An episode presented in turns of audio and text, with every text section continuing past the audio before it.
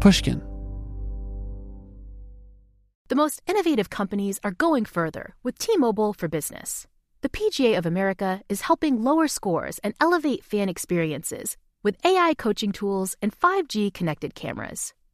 AAA is getting more drivers back on the road fast with location telematics. And the Las Vegas Grand Prix is powering race day operations with 5G connectivity, giving fans an experience at the speed they deserve. This is accelerating innovation with T-Mobile for Business. Take your business further at t-mobile.com/now. You can find inspiring stories almost anywhere. For instance, check out the co-founders of Girls Who Do Interiors. This Miami-based design company was started by three friends when they were still in school. And right from the start, they turned to Chase for Business for everything from banking and payment acceptance to credit cards.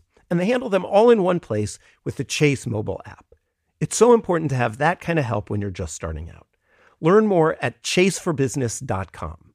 Make more of what's yours. Chase mobile app is available for select mobile devices. Message and data rates may apply. JP Morgan Chase Bank NA member FDIC. When you drive a vehicle so reliable it's backed by a 10-year, 100,000-mile limited warranty, you stop thinking about what you can't do and start doing what you never thought possible. Visit your local Kia dealer today to see what you're capable of in a vehicle that inspires confidence around every corner. Kia, movement that inspires. Call 800 333 4KIA for details. Always drive safely. Limited inventory available. Warranties include 10 year 100,000 mile powertrain and 5 year 60,000 mile basic. Warranties are limited. See retailer for details. Hey everyone, this is Talk Easy. I'm Sam Fragoso. This past Tuesday, December 1st, we celebrated World AIDS Day. It's an opportunity for people worldwide to stand in solidarity with the fight against HIV, to show support for people living with HIV, and to commemorate those who've died from AIDS related illnesses. Globally, there's an estimated 38 million people who currently have the virus. And since 1984, more than 35 million people have died of HIV or AIDS. As traumatizing as those numbers are, they are just numbers when I say them. And that's why today we present you with this special episode. Five real stories from people who've either contracted the virus or have been deeply affected by it. We made this piece in collaboration with the AIDS Memorial. For those unfamiliar with their work, I encourage you to visit them on Instagram. The page is a collection of portraits, people sharing their stories of love, loss, and remembrance. Today on the show, we hope to share in that same spirit. Now, before we start, I want to offer a fair warning. What you're about to hear is incredibly painful and sometimes graphic. These are brave individuals willing to share their histories and traumas publicly. These are stories often around fear and abandonment, of people trying to accept themselves in a world that has been historically unkind to the LGBTQIA community.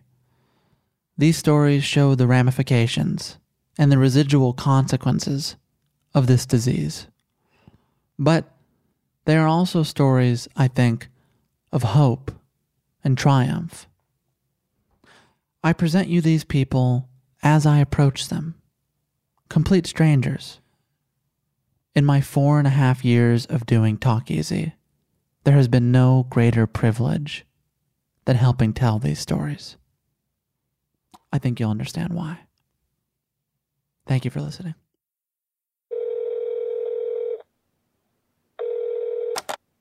Hello. Hi. Hi, Sam. Thank you for having me. Aaron, thank you for being here. I really appreciate your time. Why don't we just jump right in? I wanted to start with where you were at in March of 2008. I was in Beaumont, Texas, hospitalized. I was diagnosed with AIDS and uh, end-stage renal failure. So graduating senior at Prairie View A&M University, and I was due to graduate that May. I was working really hard overnight stocking jobs, and uh, I believe I was doing a 17 hour credit load And I was taking one uh, course actually at University of Houston because I wanted to get completed so bad that semester. So um, kind of working myself really hard, diligently towards graduation. But yeah, there was something going on with my body and I, I didn't know. I just felt like I had life leaving my body and eventually it just felt like I was dying. I did go and visit my general physician and did a battery of tests, but came up with nothing. Just never tested, at least with my physician, never tested for HIV. Um, so I got to the point where I was diagnosed with AIDS on the week of my mother's uh, retirement party. Mm. Yeah, I just had literally no energy and lying on the couch. And my mother, she uh, she just cried seeing me in that in that condition, and it was it was really upsetting because I, I really didn't know what was going on myself. I was never arrogant enough to believe that I could not contract HIV. But at the same time, it was a surprise to me because I, I did have few sexual partners. But um, as we know, that doesn't really mean anything. It, it just takes more time. So you drive back home for your mother's retirement party. Yes. It's in that time that you're diagnosed with AIDS. Yes. She's not aware of that diagnosis, correct? No. And to be clear, I didn't know that I had uh, or I was HIV positive. So my initial diagnosis was was AIDS, and I had a CD4 count of four um, come to find out. And yeah, so I had an AV implanted into my to my heart. I guess you just yeah directly into my chest, and I had to go um, emergency dialysis treatments.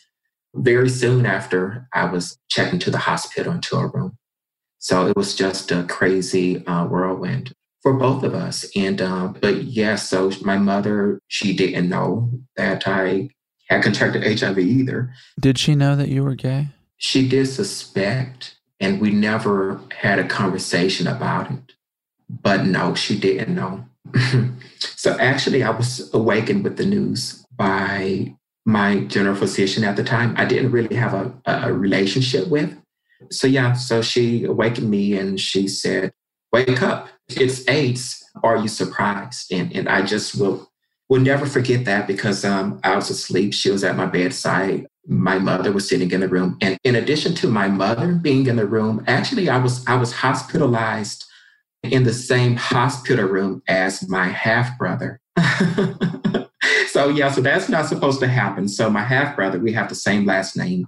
We're hospitalized in the same room and he, he dealt with congestive heart failure and diabetes like my father did and he has since passed away. But yeah so i was I was outed as being HIV positive or being um, an AIDS patient, essentially, and kind of go hand in hand being gay. So I was I was outed uh, in front of my mom, and uh, you know, to this day, and I guess I would never know because my half brother passed away. I don't know if he heard that conversation. So, lying there in the hospital, you believe that your mother would potentially abandon you after learning that information. I did especially in that time, a little bit over 10 years ago, that was so prevalent in the news. Especially I was a, I was a young college kid. You can say I was a young adult, a young college kid. But those are typically the stories that we hear, particularly in my community as a Black gay male, of parents abandoning their children or kicking them out of the house because of their sexuality. That was pretty much the norm or what we were we were led to believe that you know you're you're just be abandoned by your parents and kicked out of home. Of course, I wasn't living at home, but just thought of being abandoned by your parent. Um, but yeah, that was going through my mind in the, in that time and at that time. If she did, I knew I would have just given up. So so it was so that was tough because um, I do know for sure if my mother had abandoned me in that moment and said, my son is gay and now he's has AIDS. She didn't want anything to do with me. I would have given up. That would have been the end of the story. I have no doubt about that. but she didn't, and and um, we have a wonderful relationship today, and uh, believe in many ways I've I've made her proud. It must be hard to imagine that possibility that she could have walked away and and it happens, unfortunately. You know, being gay or being lesbian or being trans or being bi, you know, kids are abandoned by the people who are supposed to have the most love and compassion for them in the world. But yeah, certainly in the context of what I thought surely uh, was my deathbed, that was definitely very, very difficult to, to grapple with. Now, you thought it was your deathbed because the doctors said your kidneys were gone and that you wouldn't even be able to urinate again. Yes. And my father was actually on, uh, on dialysis and his end, end of life, but I didn't know much about dialysis or nephrology or, or how kidneys function or don't function, ability to urinate. So just kind of hearing that my kidneys were gone, that's what the nephrologist said to me that my kidneys were, were gone and to stop thinking about it. What do you mean by stop thinking about it? Well, my mother and and I guess I, I did too, still had a bit of hope that things may turn around or that, you know, with my kidneys, which we never hear about stories where where people kidney function improve, or at least not their kidney function. Typically they they have to get an implant. So it so it may have sounded just fanciful to the doctor, certainly. But yeah, I, I think we, for whatever reason, held on to a bit of optimism that maybe that wasn't the end for me. He, he definitely wanted us to get rid of any notion that there was a possibility that my condition would improve. I would be able to return to school. I was just kind of made to believe that was I was basically in end of life, not just my kidney, but end of life. You're sitting there and you're being told this could be the end. And you and your mother are saying, no, it's not. No, it's not. On the other side of that, if the hope persists, what did you see for yourself? What were you fighting for? I knew that uh, just kind of negotiating, I guess you can say, with a higher being or spiritual realm. I, I um, my belief in religion really was broken at a, an early age kind of through some of my experiences at home with my father. So certainly I just kind of stopped believing in a God because I just, to me, if that was the God that I was presented, I didn't want any parts of that. So in my college years, I just kind of began to reject the idea that there was any type of higher power. But I knew, I knew that I wanted to return to school and I wanted to do, I guess, what people thought was what I should be doing with my life. But I I knew that if I was going to get out of that situation, if there was any any hope for my kidneys to function again, if there was any hope for AIDS not to be the end of me, that I needed something greater than myself. If not a deity, just call it a miracle. I don't care what you call it, but I just knew that it, it needed to be something from outside of myself to make that possible. You know, there were some nights I, I, I wailed and I cried and I caught myself negotiating, you know, that if I was able to um, not, to, if for that not to be my fate, that I wanted to be able to contribute something positive to society. I didn't know how, but I knew that if I was to overcome such such a trial, that I wanted to give back something to someone and or whoever society in whatever way that I can. And is that what happened? That's what happened. so after I was released from the hospital, I want to say my last my last dialysis treatment was either late June or early July. But yeah, that was just uh, I guess you could say my indomitable spirit at the time. And, and I'm trying to regain some of that in some ways in other parts of my life. But it was a bit hectic. Uh, certainly mentally, I, I was um, everywhere, but I was alive, which is great. And I still had the sense that I let down my mother because uh, because there was no guarantee that I would be able to go back to school or which was a goal I set for myself. But I knew that it was also something that made my family proud because I, I didn't know what my life would be like. And I certainly didn't imagine that I would be able to return to university though I did. But yeah, it was crazy. I think I had dialysis treatments at least twice a week, but I want to say maybe three times a week. My my mother would drive me to my treatments. Sometimes she'll stay there the entire time. Sometimes she'll run an errand and come back. So yeah, it was it was it was tough. it was really tough. But yeah, as soon as I was able to return to university, I, I looked very different. At the time, I believe my normal weight was 170, 175 pounds. I was closer to 140 pounds when I returned to school. Still trying to regain my energy. And um, it was tough, but I just stayed the course. And and I knew returning to university and I just had an I, I just had another go at it. So I gave it my all. I, I want to say I that was the the hardest since my freshman year. I want to say that was the next two semesters was probably the most dedicated and the most hardworking I've been in university because I knew that I had no business being back. um, so you know, I, I, was able to graduate cum laude, and uh, but yeah, it wasn't an easy road back, but I did it. So. Do you feel like you're still on that road to regaining who you once were in 2020? say yes, and um, but you know, I something that's also tough for me this year.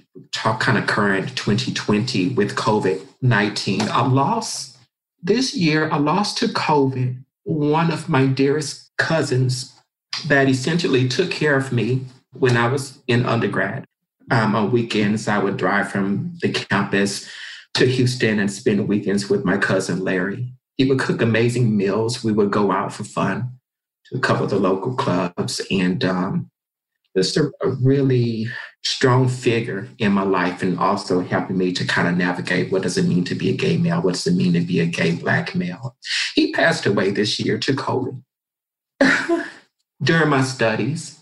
And it was really tough. And um, something about my cousin Larry, I want to say. So my my my aunt uh, Effie Holloway Lathan, um, she was want to say the first, yeah, the first in my family, my my paternal family, to graduate from Prairie View A&M University in uh, 1953, and she coached the championship basketball team, and she was my greatest, greatest inspiration.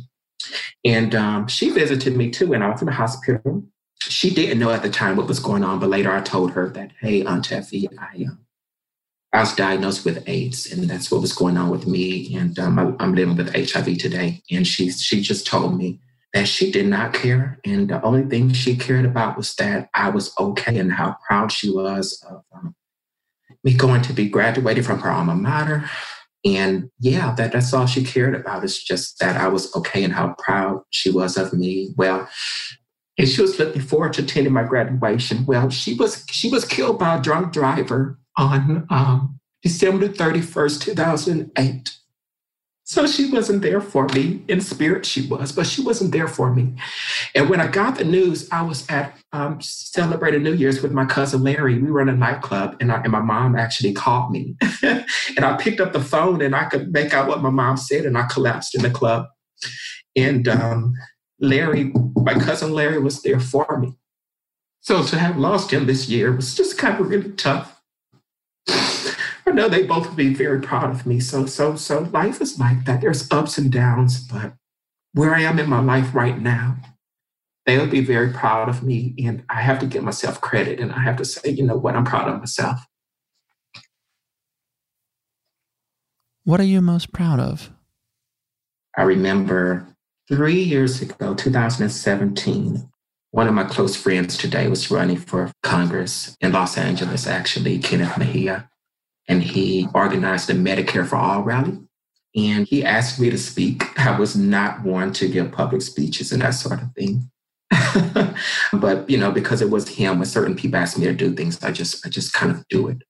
That occasion, uh, speaking on behalf of Medicare for all, so that whoever needed health care could access it free at the point of delivery. I publicly I guess you could well not announced, but but said in fact that I'm an AIDS survivor and an end-stage renal survivor. That was monumental for me. So it kind of began there and it worked with the campaign and the values we were fighting for. And I just kind of came into owning who I am and what my experience was, and that, you know, today I'm a person living with HIV and I thought that with a story like mine, you know, a lot of people don't survive. I guess you could say a, a AIDS diagnosis and not an end-stage renal failure diagnosis. So that was something that I thought I had to share. I, I couldn't hide that experience from people, and hopefully, it, it gave others hope. I thank you for sharing your story here on the show. Thank you so much, Sam. I appreciate you for having me. This is something I never imagined myself doing. Hopefully, it helps someone. I think it will. Aaron, thank you very much. Yes. Thank you.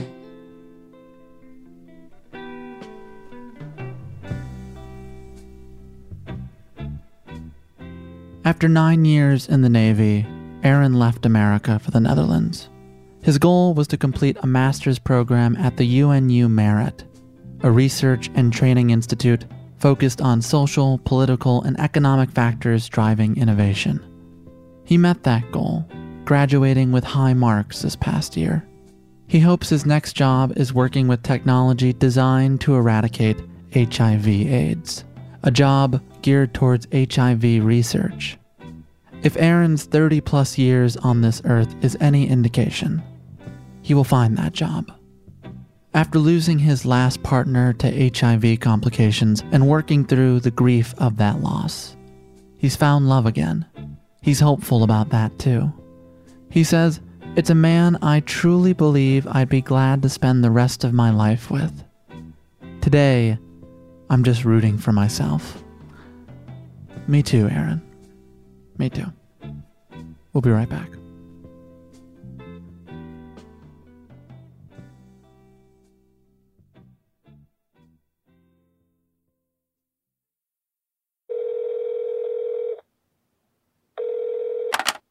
Hi, James. Thank you uh, so much for sitting with me. I really appreciate your time. As you know, I'm speaking with those who've been impacted by the AIDS epidemic. And for you, I believe that begins in 1980s New Jersey, as a young gay teenager in the Catholic Church. You are now obviously in your 50s, but I wanted you to take us back to age 14. It's then that you're about to become a confirmed Catholic. And to do so, you have to participate in confession. It was one of it was my first confession, and I had been bothered because I there was something about me that I didn't understand. And probably about a few weeks before that, um, a neighbor, a, a, friend of mine who was a boy neighbor, that was my best friend, he'd actually kissed me, um, which I really was devastated and shocked by because ultimately I enjoyed it and I was upset that I enjoyed it and I thought it was time to put the stops on whatever my feelings were. So I went to uh, I went to my pastor and told him what had happened. We, would actually had a class. Uh, we had a catechism class, and it was about forgiveness. And uh, I was 14, and we were, you know, we were just we were all young, so we were coming up with examples of what could be the worst thing? And we were just all asking, you know, uh, if if Hitler was truly sorry before he, you know, if he absolved himself before he died, is he forgiven? Yes. Al Capone, yes. We're really coming up with the worst people in history to say if they were truly sorry and they had a confession, because their theory was confession solves everything. So I thought about that, and then I went when it was time for my confession. I told him what had happened, and he completely freaked out on me and was like, This is abominable, this is bad. And I said, But I never did anything. All I did was kiss this boy, and I don't want to be this way. And I'm afraid that this is going to happen to me, and I need you to help me. And he's like, No one can help you. And he basically said, You're damned to hell, and there's nothing you can do about it. I said, Look, just two days ago, we were talking about forgiveness, and like, you know, we talked about everyone in the world that be forgiven. And he's like, Well, they all could be forgiven, but not you. And that pretty much changed the course of my life. I basically became paranoid every day that I was going to die and die unabsolved. And I, I, was in a big Irish Catholic family. I had 10 brothers and sisters. And my father was incredibly devout, and we were made to go to church every Sunday, every day of obligation, catechism. I was an altar boy, like really just every Catholic thing that was forced upon us was.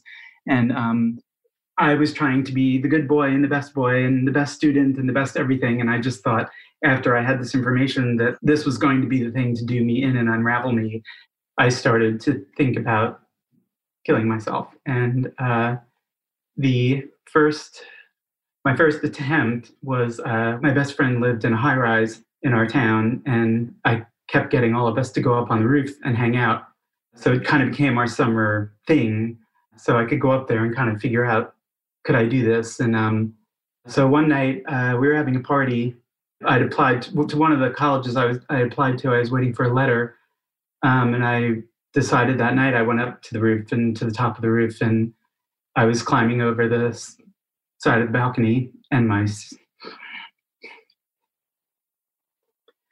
my sister saw me, and she was waving the letter that I'd got into school, and uh, clearly she knew what I was going to attempt to do. So I climbed back over the fence, and we didn't talk about it, and we just went downstairs and you know, then for days like we didn't talk, and there was, you know, at this point it didn't matter that I was going to die unabsolved because even though, you know, killing yourself would send you to hell forever, I just I couldn't, I just didn't want to live anymore. And a few weeks later, I went to a friend's house for a graduation party, and I went into her mother's medicine chest and stole a bottle of sleeping pills. And uh, a couple days later, me and my mom we were just watching a movie, and I really just I in my mind my just I can't even explain what my state of mind was at that time, but at that moment I swallowed about half the bottle of pills, and uh, and then I went upstairs. I was actually listening to the Beatles, and there's a song called "She's Leaving Home,"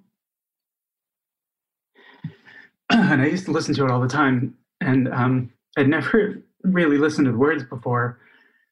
And there was a point in the song because I was going to go to sleep and I was just going to keep swallowing the pills. And there's a line in the song where uh, the mother comes down and she's carrying the letter and she says, How could she treat us so thoughtlessly? How could she do this to me? And I realized, like, I just, it kind of snapped me and I thought, I can't, can't die here in this room. And she has my whole family has no idea why I did this. I just. So I went downstairs and told her that I thought I did something stupid. And we went to the hospital to get my stomach pumped. So when that was all over and I was lying in bed, and she basically said that she'd always thought that maybe there was something different about me and that uh, to please not ever do anything stupid and to know that I could tell her anything, um, even though I didn't believe that and I was led to believe that I couldn't believe that from the church, that she would do anything she could to help me. And as long as I promised her I wouldn't do that again, which I promised I would not do that again, especially since I knew that she was going to be there to help me and that we didn't have to tell the rest of the family that we would take care of this on our own and just figure it out later down the road. And that is basically how the story begins. I'm wondering when you're looking back on this younger version of yourself, who do you see? Looking back on it now more, because I would not have understood this then, because it's taken me so many years to understand, was just really um, literally the trust I put in an organization and the things that they told me and the things they convinced me of. Because the worst thing also was after I was attacked, and I was leaving his office, he said to me, "And don't don't try telling your parents because they'll never believe you." And I really I believed that, and that is that's really what set me on that path because I just thought, wow, now you just you have no option like at all. You know, considering that you know this was 1983, so it was just a different. You know, even my family couldn't wrap their heads around my you know my brother to my brothers everyone was a faggot and they beat up a faggot today and you know i was picked on all the time on top of the fact clearly uh, there was something I didn't understand. I was also physically tiny. I did not go through puberty till my freshman year of college. So I was like four feet tall and just frail and little. And the fact that even they could make me believe in one level of forgiveness and then the fact that like I couldn't be forgiven for something I didn't even ask for, that I begged them and promised them I would change just the abandonment of just being thrown out and then just them making me believe if I went to my parents or my family that they would feel the same and like everyone else I was terrified of being of being thrown out and losing my you know I was we're we're very close my my whole family. So just the thought of losing that whole thing for something that I didn't even understand how I was this way I actually kept a few diaries back then and a couple years ago I went back and read the diary and and I I wish I could explain just especially at that time, like on a daily basis, what it felt like to get up and have no will to live, but be afraid to die because if I died, I was go- I really believed I was going to hell, and just to try and function. I mean, it just made me completely frantic every day and just stressed. And I, I don't do drugs, but I guess must be what it must be like to be on speed like all the time. Speed and fear was pretty much how I lived.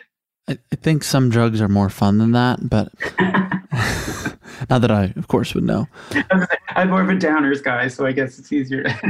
what you're describing is this feeling of being trapped, that you had no other moves to make.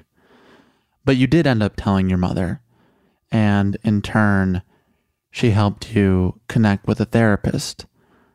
What happened in that first evaluation meeting with that therapist? I met, you know, I met with uh, uh, uh Dr. Ellis, and uh, I remember we sat down and I filled out like a questionnaire, and he looked at the questionnaire, and then I don't really remember the questions he asked me at that point, but we really talked in generalizations about things, and clearly I could tell, you know, he was. I, as I look back on it now, he was guiding me along just because he knew. And uh, at the end of the evaluation, he, you know, I assumed I was insane. So I thought I was crazy and I thought I was suicidal. I thought I truly thought there, there were things wrong with me that I couldn't express. And after discussing some of that uh, a little bit, he's like, well, I don't really think that you're insane. I don't think you're any different than a boy your age. Um, he's like, I just think you might be gay, which again, for that time was just so shocking to hear from someone. And I was really shocked to hear it from him and my feel i felt so assaulted because a i felt exposed but b i thought wow he's now he's confirming this thing that i cannot fix and i'm still going to go to hell for so that was still my thought process so it was kind of like being found out but i was so annoyed i guess by being found out that i was like well i don't want to see you i want to see someone else who's going to tell me the problem i think i have and and he basically said um you know give me a chance we're not, I'm not, you know, we're not going to sit here and accuse you like in everything, you know, you have things to talk about. And why don't you give me a couple sessions? Because at that time, I think I was seeing him two or three days a week at first. So I was like, okay, all right, I'll give you this week. You, you wrote that over the next few weeks, we would discuss the prospect of me living a celibate gay life. Dr. Ellis said it would seem somewhat unrealistic to exist by shutting a part of who I was off which would not allow me to live completely as myself. My feeling was I'd rather fight to be a person that was acceptable, not accepted. You know, in, in those first few weeks, I did come to the acceptance that okay like i'm i'm gay and i can't change this but my point of view at the time was uh, i'm happy to be gay but i'm never going to act on it i'm going to be completely celibate and that's my take so you know which at first made him laugh. but then again, as we started to talk more about things and about what my life as a gay person would be, he basically then said, you, you know, at some point, again, I was 17, I'd never experienced any anything. It was very easy for me to imagine not ever having sex or being with anyone because I'd never been. So he did say, as I got older and I got more mature, I would realize, especially since I was moving to New York, it would become very apparent very soon that it would be not realistic for me to not act on that at some point or not explore that. But that was so based in my thinking, believing that it was still so wrong and so abominable. I always thought in the back of my head there was some chance that I would wind up back in a church and be absolved and figure out a way to just be again acceptable rather than uh, accepted for for the part of me that really was who I was at certain points throughout the therapy, he would give you these homework assignments. One of them was to go to New York for the weekend to watch the uh, Gay Pride Parade. The week before the parade, he'd give me a copy of uh, The Joy of Gay Sex, which, of course, was just so at the time, again, because of my upbringing, because of my, I, would never even seen a picture of someone having sex or any, you know, and these were incredibly graphic pictures, and they were also. Uh, I think I joked in the in the post that you know that book was written in the early '70s, and everyone looked like a Haight Ashbury hippie, and I thought, is this like what I'm going to look like? Is this what I'm going to do? And this is disgusting. You know, I was just so offended by the whole um, idea that this is what sex was, then I was really, then I was like, I'm firm that I'm not ever going to have sex because this book is gross. So let's move on. And he said, you know, and uh, we started to talk about community. And because I was so upset that like I thought this was the only kind of gay man, he was like, I want you to go to the gay pride parade because you have to learn that there are many gay men. At the time, there was a joke called "birdcage gay," which was the Hawaiian shirt, you know, frosted haired, hair dressed. You know, now they're all cliches and non-true. You know, they're but I didn't have much exposure to what I thought a gay man was, and I thought I'm not even that guy, so why do I have to turn into this man? So, so then he said, I'm going to send you to Gay Pride Parade, and I just want to see what you think. On top of being conflicted and all of that, then I was also really in love with my best friend at the time, who I just don't think ever came out of the closet, but we definitely had uh, a chemistry that I didn't understand at the time, which I understood to obviously was my sexual attraction to him. And i really i really thought i was in love with him. I just loved him as a person and i admired him. So i asked him i said uh, i'm going to go to the pride parade. And he was like i would love to go with you. So i was really excited because it just it was him i thought maybe there was some chance even at that point but i was happy because i had no idea what to expect so we get to the parade and uh, we came out of uh, Port Authority and walked straight over to the library in Fifth, and just you know, I just kind of planted myself there to see how that worked. And we were just, I mean, it was an enormous parade, and I saw preppy guys, and I saw good-looking guys, and I saw, you know, like I really, you know, as I started to notice that there were just so many men there. It kind of felt very comforting. But then the thing that really became aware is I had this this other sense that I was being looked at I noticed people were looking at me and then I started to look at them. And there was this kind of really, for the first time, this instant recognition that, oh, we're the same. And for as bad as I felt about myself up until that moment, there was something quite beautiful about feeling like I was part of this, of this group of men. And for them to look at me that way and for me to be able to look back at them that way and acknowledge them felt, it was really like a revelation for me. And we we were standing there for a while, and then at one point we wanted to move down and just look from other van, you know, or just go downtown or walk to other parts. And we just ended up walking like right into the parade.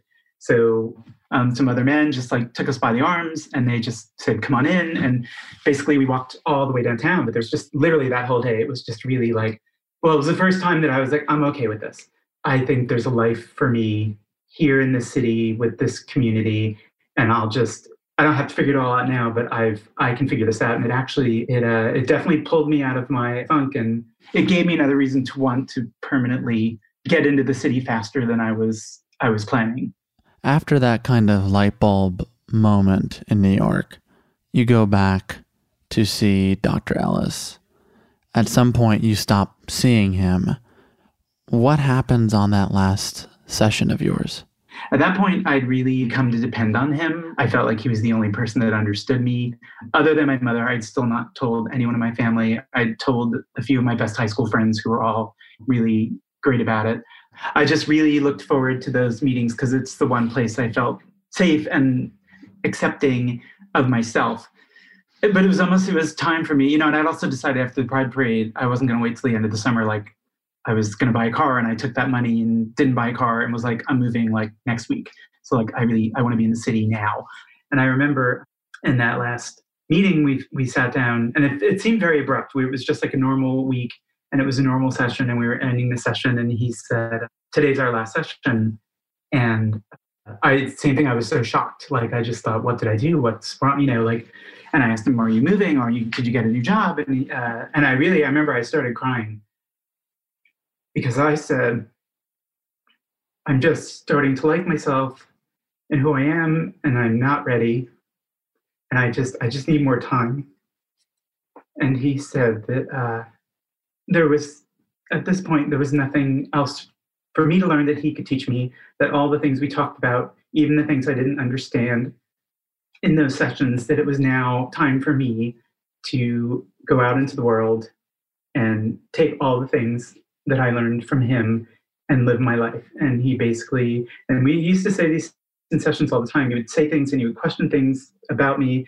And I would say, you know, I don't, I don't understand this now. And he's like, well, you won't understand this now, but when you're 25, when you're 30, when you're 40, you will understand all of these things won't make sense to you now. They'll make sense to you as you become a man. And he said that I think there's a great man in there, and it's time for you to go out and meet him. And someday I would like to know that man as a friend rather than a patient. And he gave me his phone number and his address. I was so shocked that he lives in the city because I just thought, I thought if you lived in the city, you live in the city, why would you work in New Jersey? but um, I, you know, I was just so shocked. It was almost like this big secret.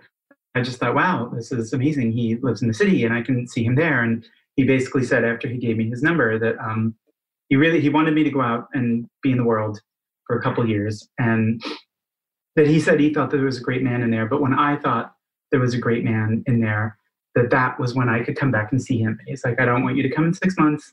It's not going to be a year. He's like, you just come back to me in a few years. I will always be here. I will always be at this address.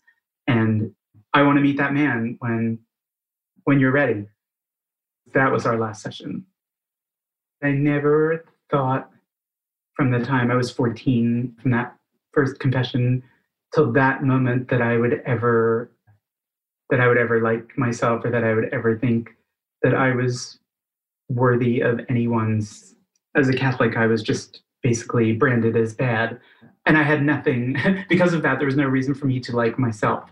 Um, and it was really the first time that not only did I like myself again, but I liked myself as a potentially gay man. Two years later, you're in New York and you do decide to go visit him. Do you remember that day going to his house? I had gotten a scholarship to go to school in London, and um, I had finally I think like the first two days I was living there, I fell in love with a boy I would be with for four years. We decided to live together. I was actually coming back to New York to grab some stuff to go over there and live with him.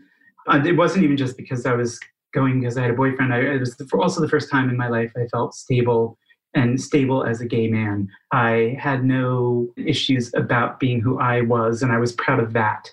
And I really wanted him to know that and I'm sure that is also what he wanted to know. So when I was home, uh, I was going through stuff and I found his address in one of my boxes that I keep cards and notes and things in. So when I found that, I was like, oh, you know, it was like a light bulb went on. Like, wow, I really think he'd be happy to see you, and I think he'd be happy to see where you are right now, as opposed to where you were the day you met him. So I went to his house and I rang the doorbell, and a man came out um, who I assumed was his boyfriend because he did tell me he had a partner. Um, I never asked who the man was, but I just assumed he was a partner. Uh, I just said, "Is Edwin here?" and I really caught him off guard because he he gasped, and then he he raised his hand to his face, and he he wailed. He just he started crying. He, he started crying out loud and heaving and sobbing. And I just stood there and I, I assumed I knew what happened. And, and you know, sort of in between that, he just, he said that uh, Edwin died two weeks ago. And uh, then he sat down on the stoop and I sat down near him. We didn't say anything for a long time. And he just sat there and he cried and he cried. At one point, he stopped crying and I, we were sitting and then he said, he said, um, he's like, you must be James. He told me he might come someday. And uh, we didn't, again, speak for a while. We just sort of sat there. And at one point, the silence was just so long that I there was nothing more to say. So we both stood up and um, I went to hug him and he blocked me. He put his hand in front of me and he just said, I, I, I can't. But he said, the best to you and I hope you have a good life. And then he just turned around and went in and that was, that was it. Was there more that you wish you could have said? I was just so speechless. There's just, I just didn't even know how to process, especially since at that point, people were dying a lot and they were dying fast, and people I knew were starting to get sick. It just didn't dawn on me that it would be him. He was the first man you lost to AIDS, right? Yes. And, you know, I guess the tragic thing about all of it, not just my situation in general, is clearly I would always want him to know the man I turned out to be was because of our sessions, because of the things he imparted to me, because of his trying to instill my being happy with myself. And I was so proud that I feel like I really, uh, hopefully, would have been a great lesson to him about how great he was uh, for me, and that I never got to say that. But I feel like that just happened so much to everyone, everywhere. Then that just so I just feel like so much was left unsaid between people in general that you just you never had the chance to say because it all just was taken from you so fast. Given that so many people in your life have passed away to AIDS, I do wonder how you have continued to keep living. So many of the men who mentored me also, in a way, never got to see me grow up. And, you know, I definitely still feel to this day I have some PTSD about that. But, uh, you know, at the time, just so many people were dying and it was happening so fast. And the chaos and the fear, and just that there was nothing on the horizon as far as any help coming our way. That fear it's it's what gave you the energy to survive especially when you thought when these groups were coming together that there could be the potential that even though something wasn't happening at that moment there was a group of people now that were out there that were going to make sure that something happened or at least we had the camaraderie as a community that we would fight this whether we saw the end of it or not whether there was ever a drug or not. And that was kind of a real frantic energy but it just it really was almost like it propelled you forward at the time because it just for some people it was just so unbelievable how many people you lost or how many people were just dying on top of the fact that you were just terrified that you were next. So it was just such a crazy mindset to live in. I'm definitely affected to this day and just choices i make and things i do are still affected by that time. Throughout growing up you kept talking about how you were going to die unabsolved by the Catholic Church. You had this sort of pervasive, looming guilt. But there was another question that seemed central to your life, which was Can I be proud of the man I'm going to become? Edwin hoped one day that you'd become that man.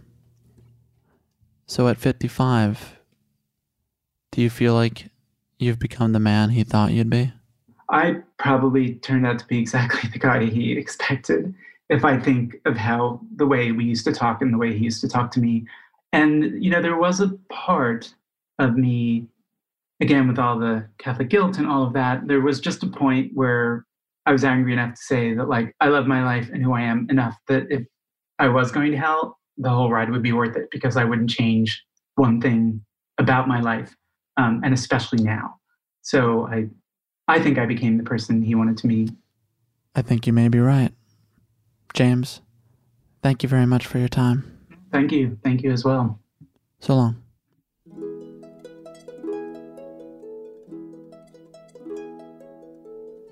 After 35 years of working in fashion, James left the industry that gave him a voice, his ticket out of New Jersey and into New York. But before he walked out the door, he made another big move. He told the truth. He began whistleblowing on several casting agents, accusing them of misconduct. He spoke on behalf of models being discriminated against and mistreated within the industry. It was an unpopular decision within the upper echelons of the fashion world. But he did it, and his efforts resulted in a new charter, a contract of sorts, designed to create a more inclusive equitable, and safe environment for future models. James has no immediate plans to return to fashion, though. For now, he resides in his home on Fire Island with his partner of 22 years. They fell in love in New York City in 1989. as the epidemic raged on.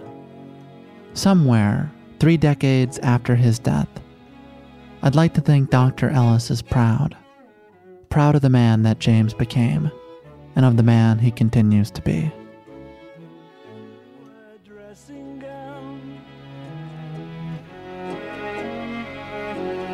Picks up the letter that's lying there Standing alone at the top of the stairs, she breaks down and cries to her husband, Daddy, our baby's gone. Why would she treat us so thoughtlessly? How could she do this to me? She never thought of ourselves.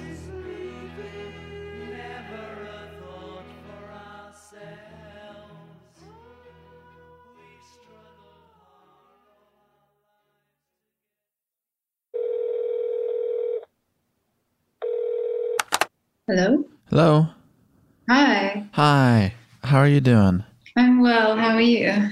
I'm doing all right. I really appreciate you sitting with me today. Um, I know this year must have been especially difficult for you, in part because September 16th marked the 25th anniversary of your mother's passing to AIDS.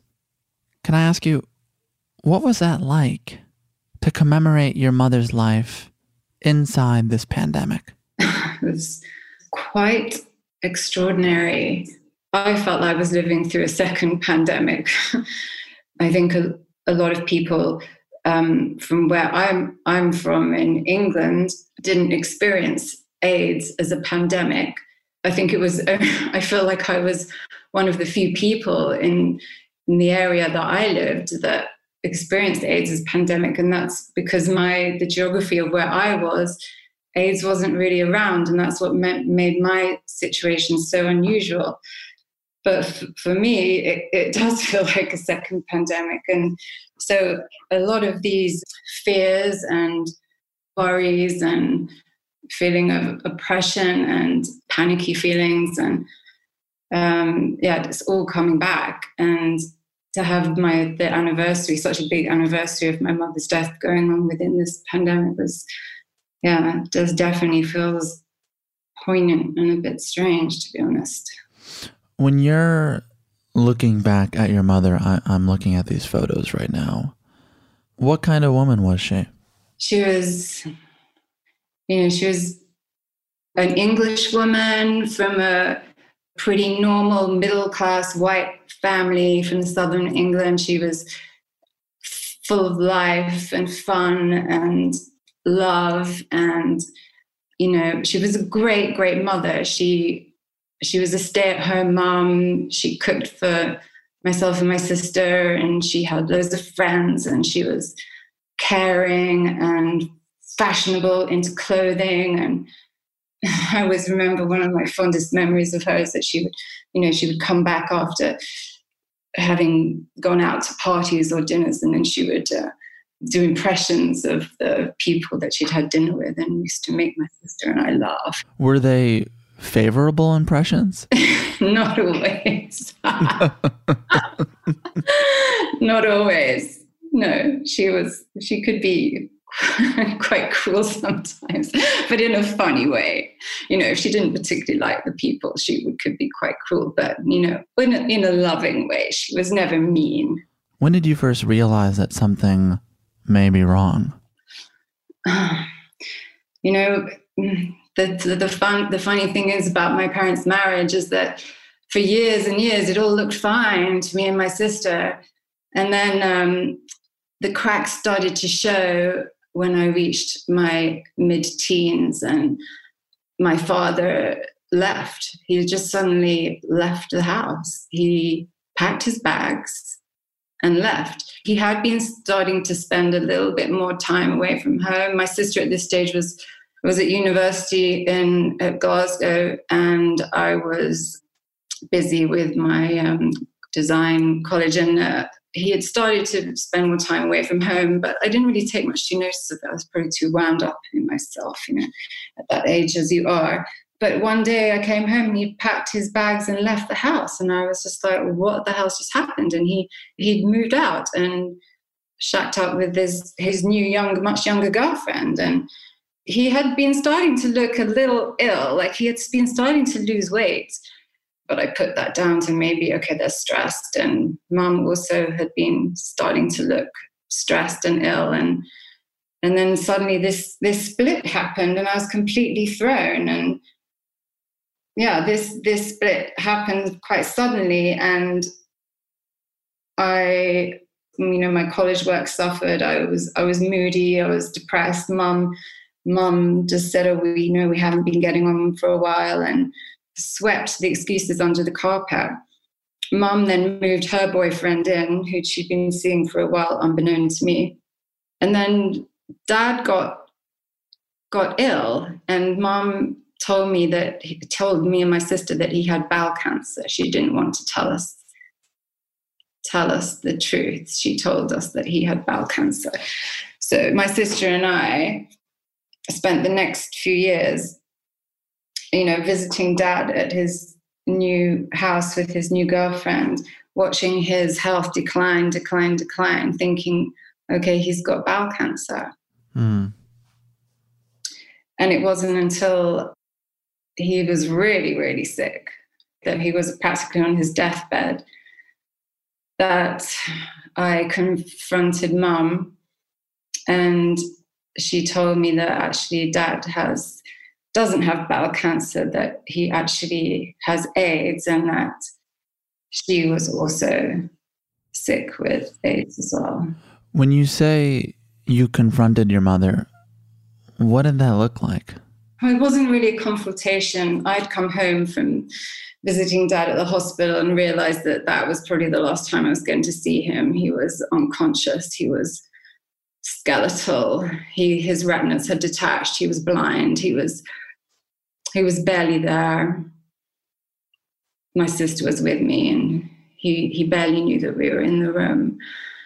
I went back from the hospital from that meeting. Still, you know, at that stage, I hadn't known still didn't know he had AIDS. I went back to my mum. My mum was lying in bed, ill with shingles, actually. And I said, Mum, Dad is so sick. I think, you know, he's he's dying and he's not going to make it like another few days. And we were lying in bed together and she just turned to look at me and said, Darling, I have to tell you something. I have to tell you something that I haven't been telling you the truth. And and uh, I've got to tell you that dad's not dying of bowel cancer and um, that he's actually he's actually dying of AIDS. And I I had no clue. I had no clue. I just I I just felt like I'd been punched in the stomach. And then of course moments later I realized that that she was also sick. I was I asked the question, "What about you?" And she just looked at me and said, "I'm not going to lie to you, darling." And I just just um, then realized that she was also sick. And then, of course, the questions came. I was like, "How how did this happen, Mum? How did this happen?" And she told me that he had been having affairs from the beginning of their marriage she thinks he'd been having bisexual affairs and that she'd known this for a long time, but she hadn't wanted to break up the family because of my sister and myself, and she loved him and hadn't wanted to leave him, and that she, you know, knows this now was obviously a mistake. And did she ever confront him about that? You know, I don't think she ever did. I think they had a few fights, but I don't think she ever confronted him about it. I never got to confront my father about it because that was that time at the hospital was the last time I saw him. I didn't go back to say goodbye. I was so angry. I felt so betrayed that I didn't go back to see my father.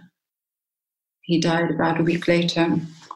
When you were with your mother in bed as she's sick, Did you feel that she had some amount of regret? I think she had done a lot of processing by the time she told me. I think um, she had known for almost a year before she came to tell me. I think she was initially extremely angry with my father, but I think, you know, she told me, she told me, don't don't be bitter and don't be angry with your father. You know, that will bring you no peace in your life. You've just got to somehow find it in your heart to understand and forgive him. And have you taken her advice? yeah, I've tried to. I think forgiveness is a layered process. I think it's taken me a long time to forgive my father, and I think I've done it in layers. I think somewhere down deep inside me, there's still a little knot of anger, and I'm hoping that one day I can let that go. But when I think of my father, I still love him and I still appreciate the childhood he gave me because he gave me a wonderful childhood and I know I know he loved me. I'm just I'm just so sad that it had to go this way. I'm so sad that he couldn't be who he really was with me. In that period of adjustment that you were talking about, you wrote that there was an incredible fallout from the loss of your mother and then some ensuing chaos in your 20s? A lot of chaos in my 20s. The book that I've written, The 14th Wife, is basically focused on this fallout from what happened to my parents. So, the loss of my mother and my father just completely created this hole in my life. You know, we had such a, what many would look from the outside as a perfect family, you know, good looking parents, you know, we had money, we had a nice house, we had, you know, my sister and I went to a private school, we had we had friends, we had this, you know, idyllic dream life. And this was ripped, ripped away from me. And that loss, that sense, that loss of sense of belonging left a huge hole in my life. I went straight into a, a very intense first love relationship after the loss of my mom just a few months afterwards, which lasted a couple of years.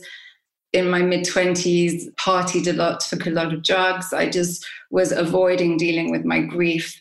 But that relationship ended after two and a half years. You know, I was the distraction wasn't fulfilling me. So I I couldn't cope with that anymore. So I ended that that relationship and and then losing that relationship and his family as well. And I dived into a very deep hole and suffered from depression and loneliness and yeah, I went to a very dark place and then started to look for anything that could bring me out of this hole and ended up meeting um, this tribe of people, this Native American Indian man who was touring the UK with his followers, as I found out were his his wives, and um, got involved with this cult leader, and then ended up traveling with him to New Mexico and marrying him. There's about a thousand questions I have now. Um, you said that so casually. I think because I've just written the book and it's I've written about it so much and talked about it so much. But no, of course, it wasn't a, an, it's a very unusual thing to happen. And the thing is, it was so crazy that I told no one. I told no friends. I didn't even tell my sister. I just went and I didn't go for very long. I was over in New Mexico for about five weeks and I married him during that time. The, why I went out there was because he he promised me this family, right? I was I was searching for a family and he promised me this new life where I would be have all these sister woman wives and I would be included in a family and have this great sense of belonging and I would be part of something and it was very enticing for me. I was I was so lonely. I was so depressed.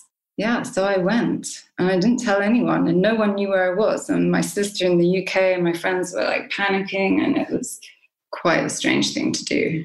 It sounds like you did a whole bunch in your 20s and 30s to cope with this tremendous loss.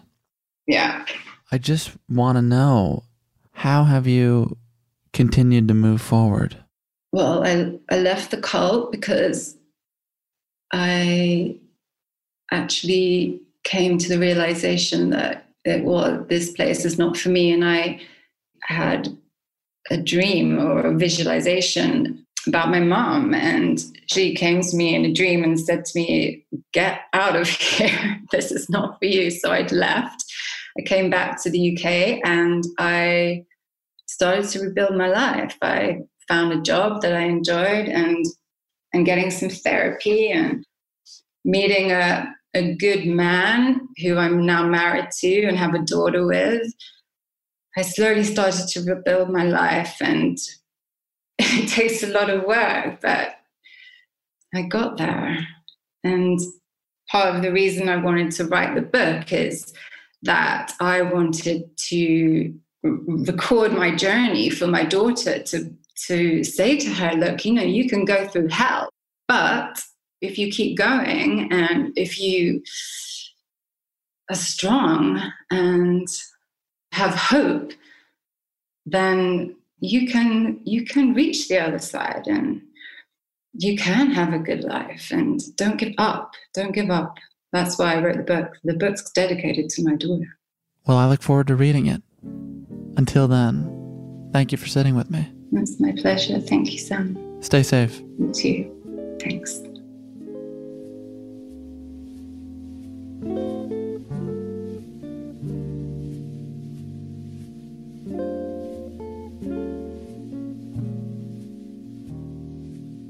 Twenty-five years after her mother's death, Kelly has put her family story on the page. Her debut book, titled The 14th Wife, is now available on Amazon.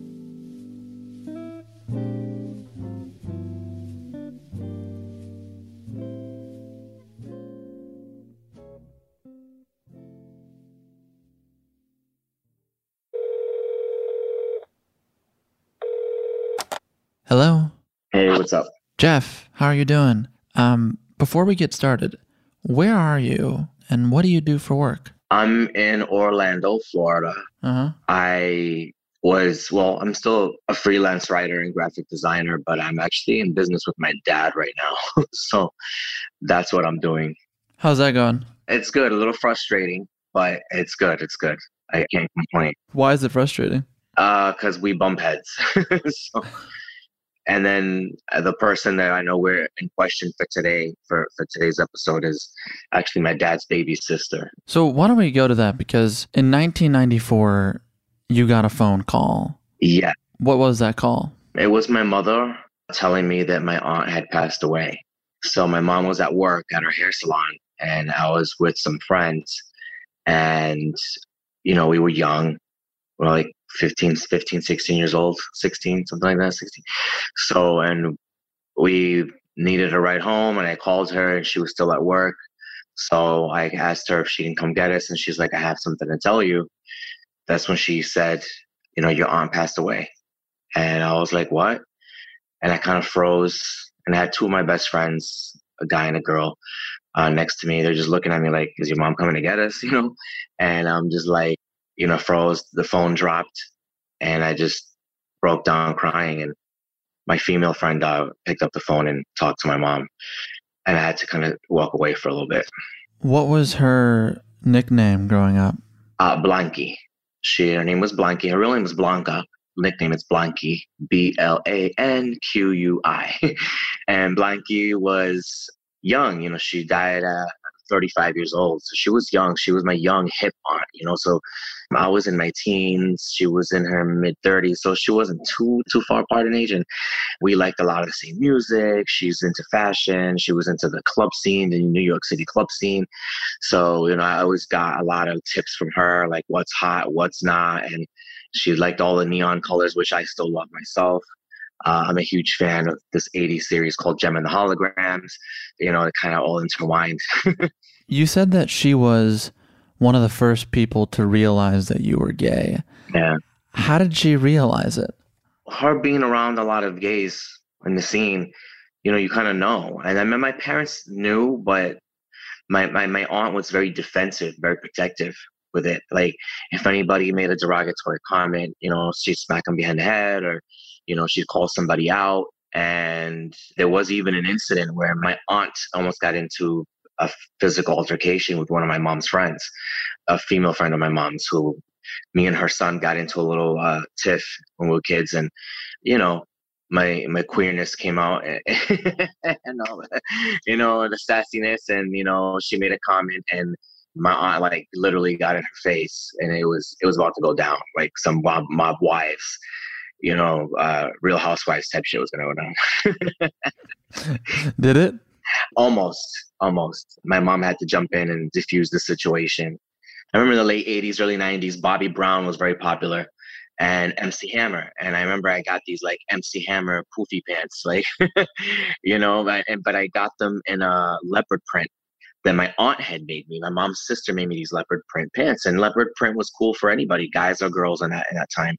And my dad was really pissed off. He said it looked girly. It's a leopard print, and that turned into a bit of a, a heated discussion between her and her brother, my dad. And she was again defending me. Let him wear what he wants. So who cares? It's a freaking leopard print. Like, let him wear it. What did your family think of your aunt? They loved her dearly but they always ran into headaches with her.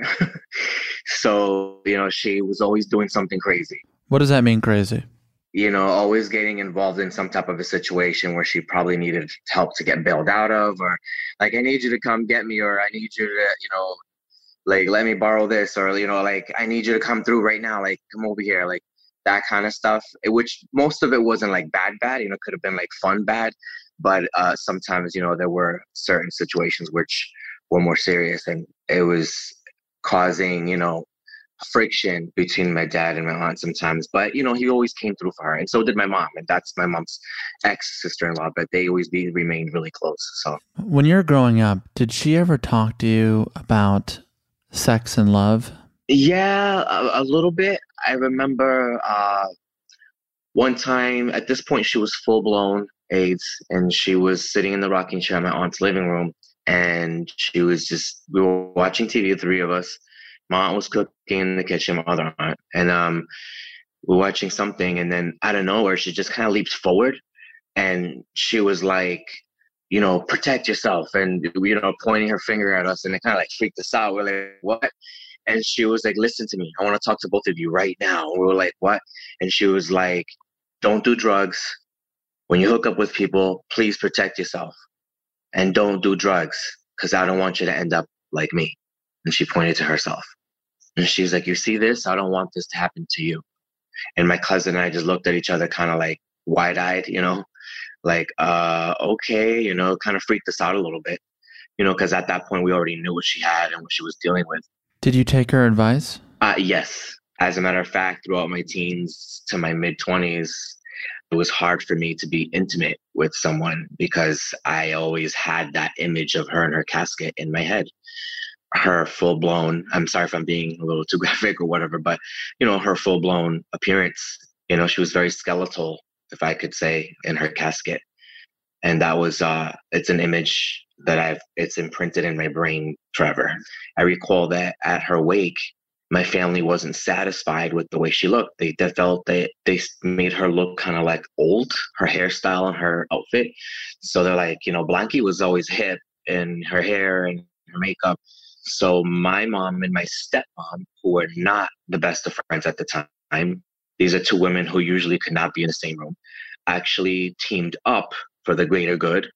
And my mom, the hairstylist, puts out pulls out little travel size hairspray out of her purse and and my stepmom pulled out some lipstick and before the crowd started coming in they actually teamed up and they did up her face and her hair yeah before the doors opened for everyone else to come in and they actually hooked her up and made her look more like herself and i was there i watched the whole thing i just sat there and uh, stood there as my mom and my stepmom and one of my other aunts kind of like all collaborated and did her, her eyebrows, her makeup, her lipstick, and her hair and her blush, and they made her look more cool. It sounds probably odd, but it's a, it was inspiring. Like it was inspiring to see two people who don't get along coming together to do something nice for someone they both loved. It's an unbelievable image. Yes. The idea of this family doesn't totally like each other very much coming together to fix a woman's hair who died much too soon. Correct. Is it hard for you to talk about? Sometimes, I guess, depending my emotional state at the moment. What's your emotional state right now? Relaxed, chill. Ex- except for working with your father. Yeah. yeah. No, I love my dad, and you know he's he's a, he's a cool guy. He's done a lot for me. You know, my dad. Yeah, he's had. I mean, dad. My dad's a New Yorker. He's from the Bronx. He's Puerto Rican. It's mostly a, a Latino and Italian neighborhood. You know where he's come from. So it's uh, you know the tough guy thing, the, the machismo Latino thing. But my dad's also pretty level-headed. Even when he found out, I mean, he always knew I was different. I was queer. I was different, but he always knew that. But he never asked me or my mom. They both were kind of scared to ask me because they were scared to offend me as I got older. What ended up happening was I ended up telling them. I mean, I never, it's kind of weird. I didn't really have to come out because when I told them, they already knew. But when I got shot at the Pulse nightclub, my dad was the first one there. What happened that night? That night, I went out with two of my best friends then we ended up at a gay bar, you know, two for one drinks. And then from there, they're like, you know, we should do a Latin night. And I'm like, well, we want to go straight that Latin night or gay Latin night. And then they, you know, we all decided on the gay one. So we ended up at the Pulse nightclub. And we went and we were having fun and we were going to leave. And I decided to stay a little longer. I told them, hey, like, let's, you know, we're ready to leave. And then the DJ mixed in my, my favorite summer jam at the time. So I was like, wait, wait, we can't leave. What was it? At the time, it was Drake, One Dance. All I need is one dance. So I was like, okay. And I was like, oh, this is my my cousins and I were jamming to that the, the, the week before. They were here on vacation. So that was like our weekend summer summer jam. So the DJ mixed it in, and then he mixed. We were ready, like, all right, we're ready to go. And then he mixed it into another track that I like, which was another Drake song. And then um, I'm like, wait, wait, after this song, after this song, and then my friend's like, I'm gonna go get a drink, and my homegirl's like, all right, you guys go get a drink. I'll sit on the speaker and in the corner, and I'll wait for you guys. We got our drinks, and we said hi to a couple of friends who sadly are no longer with us. That was the last time I hugged and kissed those those friends, and um, uh, the shooting started. You know, the pop, pop, pop, and at first we all thought it was part of the mix of uh, the music because it was a it was the hip hop side of the club, so it was the hip hop mix, and you know they they sometimes add these sounds. As they continued, I was like, those are not, that's not a mix. That those are real shots. And, you know, things got crazy and everybody started scattering and it just got really hectic. And what did you do? I made Angel duck. Angel's over six feet tall. He's way much taller than me. And but he's not used to, you know, urban street lifestyle, which I am. So I'm familiar with that kind of lifestyle and the things that you see and deal with. He's not. He's a church boy, just came out of the closet. You know, he's just starting to come out into his own. And it was probably one of his first early few times at Pulse. So I made him duck down while I stayed up to look because I wanted to see what was going on. I'm one of those people that I have to see what the fuck is going on. I can't I'm like that chick in the Bible, Lot's wife, when they tell him to leave Sodom and Gomorrah as it's burning. Don't turn back or you'll turn into a pillar of salt. I'm that bitch that'll turn into a pillar of salt because I have to look. So, so, so and, and, you know, and that's just my nature. So I stood up looking to see why, where it's coming from, what's going on. Like I want to assess the situation, and and I made him duck down underneath where the bar stools go. And eventually, he's like, Jeff, I want to make it to the bathroom. I go to the bathroom. I like, don't go to the bathroom because it's a freaking trap. There's no windows you know, it's concrete walls and it's a death trap. There's no escape. There's no door. There's nothing. So what ended up happening was he, it got, it got, it got a little crazy. And I said, you know what, go, go, go, go. And he went and I stayed behind. And then eventually I can see him coming around the corner through my left side, my peripheral, and, and he shot several people. They passed away. And that's when I made a run for it. And there was a, what I believe to be was an African American male uh, dressed in white, and he was by the doorway of the bathroom signaling me from across. He was like, you know, come on, come on, come on, like I got you, and and I made it across, and I actually slipped and fell, I mean, like the chicks in horror movies, it actually happens. So I really did trip. Like I didn't think that would happen, but I did. And I tripped and I fell. He stuck his arms under my my my armpits and just like lifted, scooped me up and threw me into the men's room. And I looked around and you know, I made it into the the big handicap stall. I went in there and there was about 15 to 20 people crammed in already in the handicap stall. He came in, he shot over the stall, under the stall. I, I was shot at that point in my leg. When I got into the stall, by the way, Angel was there, but our friend V, my homegirl, we did not know where she was. I thought that she had passed away or she was eventually we found out she was in the stall with us. Then he went into the next bathroom, he shot again, and then he came back to our bathroom because people were screaming and asking for help. So we were trying to tell everybody to keep quiet. They didn't listen, and eventually he came back for a second round at us, and that's where I really got hurt, and more people died. So there were 15 plus people in the bathroom. In the men's room, yes. The women's bathroom was bigger. They had more people, and he killed almost everyone in there. I lo- out of the 49 that passed away, I lost six of my friends. One girl was executed in front of me, right on her head, on the side of her head, and she fell back. She passed away in my lap. I, I did the best to console her and keep her as comfortable as possible as I myself handicapped and bleeding out and can't move much. And I did what I could until she passed away. I didn't know her, but it, I just felt it was the only human thing to do at the moment. You saw the person who did this? Not face to face. I saw him in the corner of my eye when he came in, and then I can see his legs and his feet through the bathroom stall. But I later saw what he looked like, yes. You said you had six friends who passed away? Yes, six that I knew, yeah. Do you ever feel like, holy shit, I am still here and I very likely could have gone the way of many other people? Absolutely.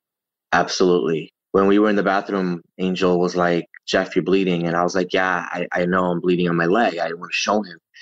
And he's like, no, no, you're bleeding from here. And I had gotten shot on my neck slash collarbone area. When I was like, what? I didn't even feel that. It was just an insane scene. It looked like something out of a movie. And then as that happened, I kind of passed out a little bit. My eyes rolled back, Angel says, and I disappeared on him for a bit. And what had happened is that at that moment, I started getting flashes of my childhood, of me playing with my grandparents, which are no longer here. So I was like getting flashes of me as a toddler playing with them, things I forgot that I even had in my memory bank. Flashes of me with my aunt, uh, flashes of me as a teen. Then it would go back to my childhood, and it would jump back to something I recently did like a month before. All these memories were just jumbled, coming back and forth, and then all of a sudden I like snapped out of it. And Angel was calling me and like Jeff, Jeff, Jeff, you know, and just squeezing my face, and woke up and I was back in the bathroom again and we found V. Thankfully, V was a medic. She's an ER medic, so she was able to take charge of the bathroom and MacGyver the situation. She was just, you know, taking off her bra, making, you know, tourniquets and just do tying things on people, putting pressure. She made people who weren't injured, you know, you put pressure on him, you do this to her. You know, she just had kind of took control of the bathroom and until we were rescued and the bomb squad blew up the wall and took us out. And by the way, when I made it to the hospital, I remember right before I passed out, touching my my right side pocket. It's the only thing I could move was my right hand. I couldn't move anything else. My body was all jump messed up from being shot. And I remember touching my wallet because I wanted to make sure my, they could identify me in case my family or something. I don't know why I thought that, but but yeah, I could feel my wallet was there. And then they asked me my name I said it with a whisper because I had no strength. I bled out for three and a half hours. I was blue.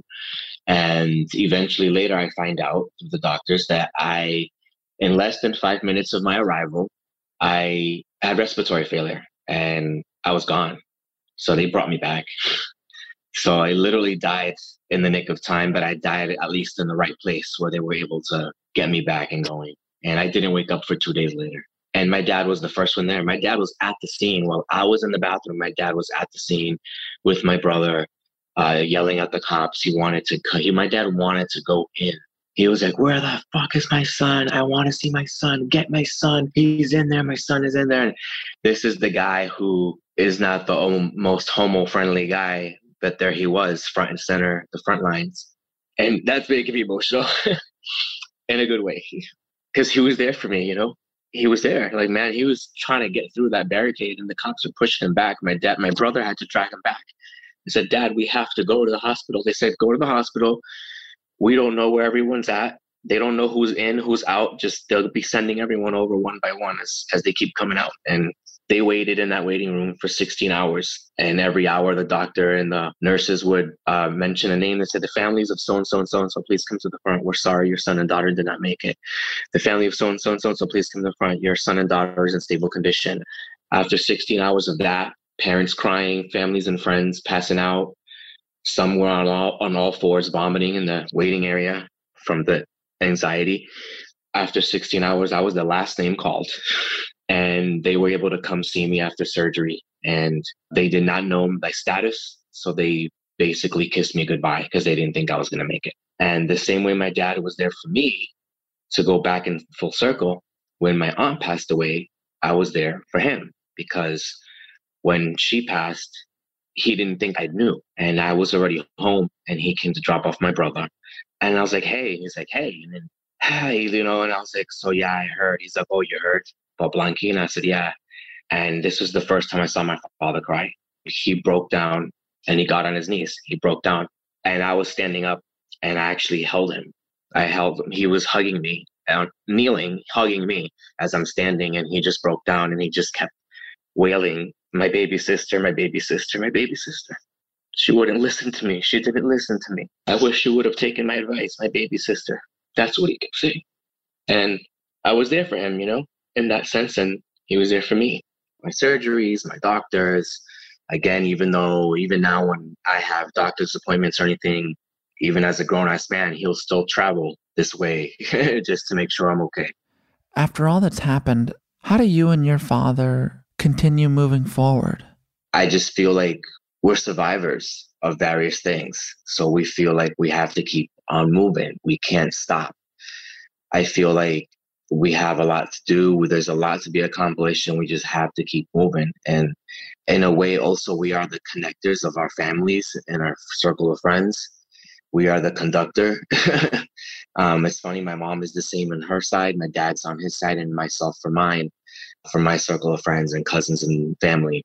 We are like the the conductor connector. You know, we we have to keep living and keep pushing. And sometimes my aunt crosses my mind. You know, I, I do things for myself, but I also do it for her and others that I've passed away because I feel that they're not here to do that or enjoy it or make they don't have that chance to do it anymore.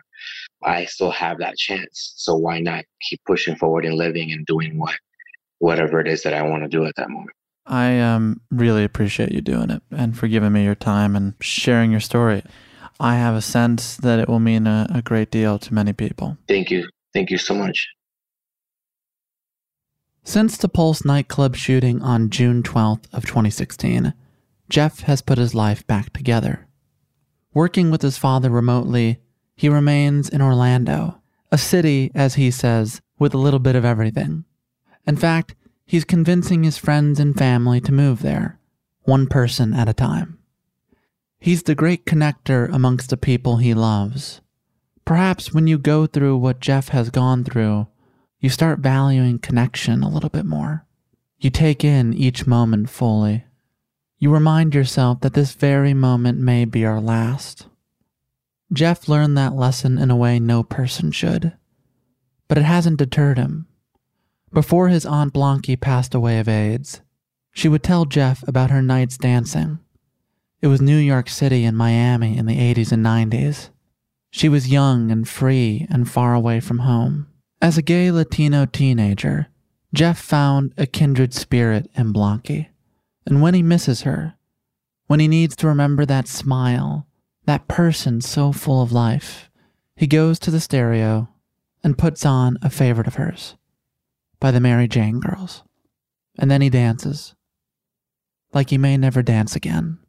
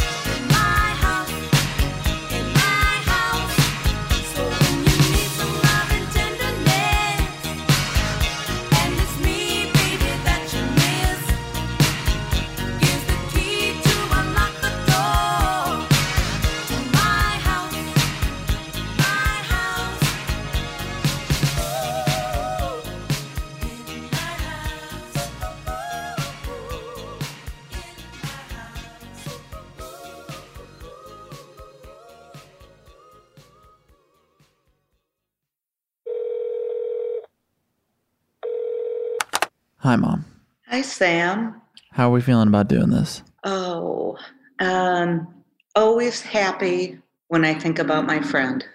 But doing this, always a little anxiety. Well, why don't we focus on your friend? Where did you meet her? I met her in Chicago, and she was one of the first women I met when I moved there after completing college, moving into my funky studio apartment. And we worked together. Where did you work together? We worked at a bistro called Yvette. And then we both also worked at a sister restaurant called Turbo. Did you guys talk shit about the customers together? Oh, no. So the restaurant did a back waiter, front waiter system. So you had to have a partner. And Nanette was my regular partner. And either she would do front waiter and I would do back waiter, but we were a team. So yeah, we talked about people, but our clients, we worked them. We used to joke. The chefs would make a joke, like if they had a fish dish that they could not get rid of, like, oh, we got to get rid of like that white fish from last Thursday. Nanette would go to the table and do this description of it with the essence of shallot and finished with a cognac cream and da da da. She she could sell you like a dirty tennis shoe with Bordelaise sauce on it. I mean, you would eat it, and yeah, I need that Bordeaux to go with it. she was magnificent. Where did she get that skill from? she was the most sophisticated, worldly woman I had ever been friends with. She'd had an unusual private school education, then a college education, then she traveled, then she worked on the cruise ships for a while in the kitchen as a chef of some kind, studying to be a chef. Then she came back and went to graduate school and went into interior architecture. And she had worked at restaurants all over the city and was friends with every chef, every restaurant owner. She was a fixture. And then that was the gold standard of how a sophisticated, worldly woman, unencumbered, not married, didn't have kids, how she was living her life. And she was about 12 or 13 years older than me. She was in her 30s. Yeah. While you were in your 20s. Correct. So she was taking you under her wing in some ways. Anyone who got to enjoy the place under her wing was lucky. You two both eventually stopped working at the restaurants. What happens then? We remained very dear friends. So she was on a team when the Art Institute was gifted the original Playboy Mansion on North State Parkway. She was part of the team that was going to develop what they were going to do with that space and she was living there. And I can tell you, that was fun when she was living there. And we'd come over, and there was this big indoor pool in the place. but it was it was nasty. You wouldn't really get in it. What we do, we sit and drink wine and yuck it up and go to a big conference room that had like a huge long table and And I'm not gonna ask what you two were doing in that empty conference room. In the original Playboy Mansion, at least on a podcast. But as you've said on this show before, being a woman in law in the 1980s was incredibly challenging because of its male dominated environment. Considering Nanette was a black woman trying to make something of herself, did she ever share her challenges with you? Nanette came from a background of privilege. Opened my eyes to a lot of stereotypes that I was carrying about Black culture. She was not from an impoverished childhood. She never really expressed difficulty. She was an achiever. You know, she didn't express difficulty. If there was, she certainly didn't mention it. She did very well financially. What was it about her that you felt deeply connected to? Her absolute love of life and her absolute ability to be fully present in whatever she was doing. You know, it's two in the morning, we've worked or we've been out, and she knows a place up on North Clark where the old Greek guys go on Saturday night. And this is the real Greek food. Forget about Greek town. The men are all dancing together. And, you know, in we walk, we sit in the back. These men know her. They wave to her. I'm like, how do they know you? She would go anywhere on her own or with a guest and I feel like she just she was an adventurous person. She she knew all the different corners of the city. One of the greatest things that I loved about her, well, there are a couple of stories, but one is her ability to throw an impromptu gathering. It would be a thing like two o'clock on Saturday afternoon. Yes, why don't you come over? I'm going to make my famous New Orleans catfish, and everyone will be there. And you'd go to her condo, and by God, everyone was there if I could imagine what a salon gathering in Paris was like at some time long gone, that's how this would be. There'd be musicians and artists and her friends from the South Side, her friends from New York wearing their African outfits. And you would just be like, how did I even get invited to this? Where do I fit into it? And on one occasion, on the particular catfish occasion, the apartment caught fire. And the police came to put out the fire in the condo kitchen. And I do believe that some of the battalion stayed behind to eat the catfish. The, the connection I had was her her absolute love for life and her knowledge of what it's like to live in other parts of the world. Um, you know, I hadn't traveled at all. She had just been everywhere. And I never had met anyone like her, and I've never met anybody really like her again. Considering she's someone who loved life so much, what happened when she told you that she was sick? She called me and she asked me to meet her for drinks. And it was the usual kind of thing that we would get together and do. And I was kind of up for a little party night. And we went to the pump room and she had ordered a bottle of champagne. I'm like, yeah, so what's the deal? And when she told me, I was shocked. I, I, I said, there must be, there must be, you know, it must be a wrong test. You got to do it over again. And I think she was really shocked. You know, she wasn't crying. She was very matter of fact. And we agreed she was going to go and retest. And she wanted to talk about it a little bit. And I can honestly say that that was really the only time she ever wanted to talk about it. She did not make her diagnosis her death sentence. She did not make her world about her illness. She just forged ahead as if it wasn't happening. Maybe it was denial, but she just continued to live joyously. How much longer did she live for from the point that she told you that she was sick? About eight more years before she passed. That's a long time. Yeah, it was a long time. And to my mind, she didn't look sick at all, even up to the time she passed. She was hospitalized for a few things on a few occasions, but she looked as beautiful as she always had. Do you remember the day that it did happen? Of course. But the day I learned or the day she passed? I Suppose both. Yeah, I remember the content of my last time with her, which was on a Thursday evening, which was in the real Greek town, your father was there. Some friends of mine from Canada were there, and we were all having dinner out. We had a great time, nice dinner, work night, and we made plans for Sunday.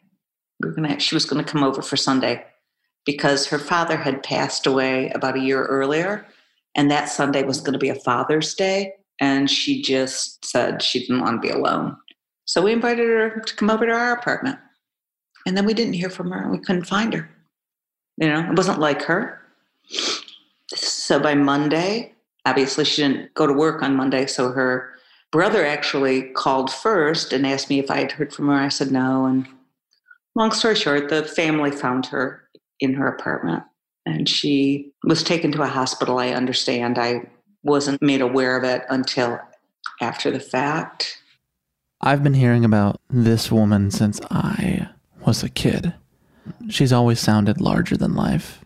How did you move on from her passing? Well, I think fortunately for me, when she passed, I was pregnant with you. And I was so caught up in that that it was a buffer for me. It, it really helped. Know, I had your dad and I was pregnant with you. And, uh, but it left such a void for me because I really didn't have any other women friends that I was close to the way I was close to Nanette. I mean, there's the family you're born with, and then there's the family that you make for yourself as a young adult. And she was my family. And no one ever replaced her in my life as a female friend. I never knew the answer to that till right now. If you wouldn't mind, before we go, could you uh, tell the story? One of many great stories, but she was a great singer. And she knew every corner and every jazz club in the city, no matter where. We used to haunt a place called the Gold Star Sardine Bar, which in its heyday was pretty amazing. It was on its kind of last legs, and we'd gone in late one night for a cocktail. And a very sorry sounding jazz quartet was playing. And out came the singer. The singer was crying, and the room was full, and the singer was kind of mousy. And my girlfriend, without batting an eye, standing up, being a drunk, anything, she just took over the next verse of that song and belted it out. And at first, the maitre d looked like, oh, no, we got to shut it down. The manager did, no, no, let it go. And she was beautiful.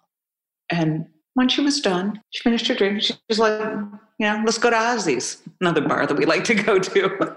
and we got up and left. And I'm like, how can you do that? And then just go. it was amazing. Mom, thank you for doing this with me. I'd say anytime, but please. I wish you love. I wish you love. And now, that song Nanette sang so many nights ago. May she and the late great Nancy Wilson rest in peace. This is I Wish You Love.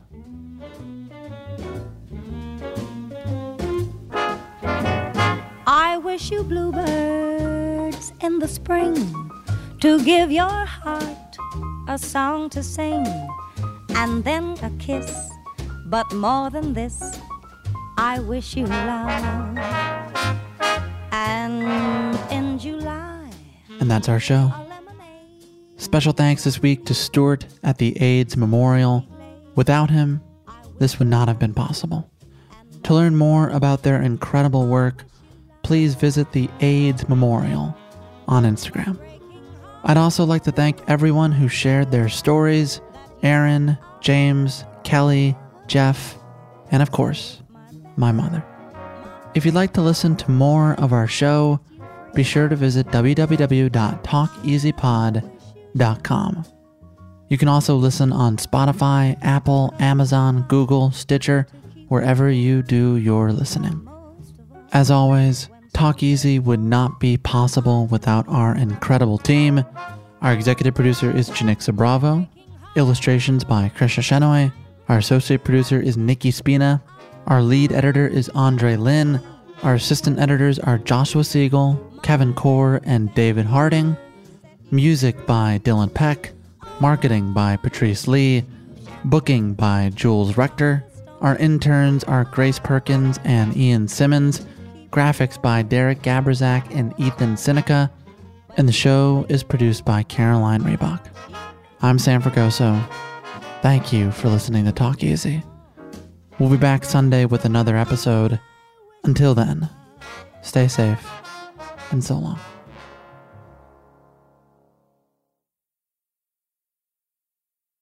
The tradition of breaking tradition continues with the return of the unconventional awards from T Mobile for Business at Mobile World Congress. This is an event that celebrates innovators whose bold actions took their industries to new places. If that sounds like you and you're a T Mobile for Business customer, enter today.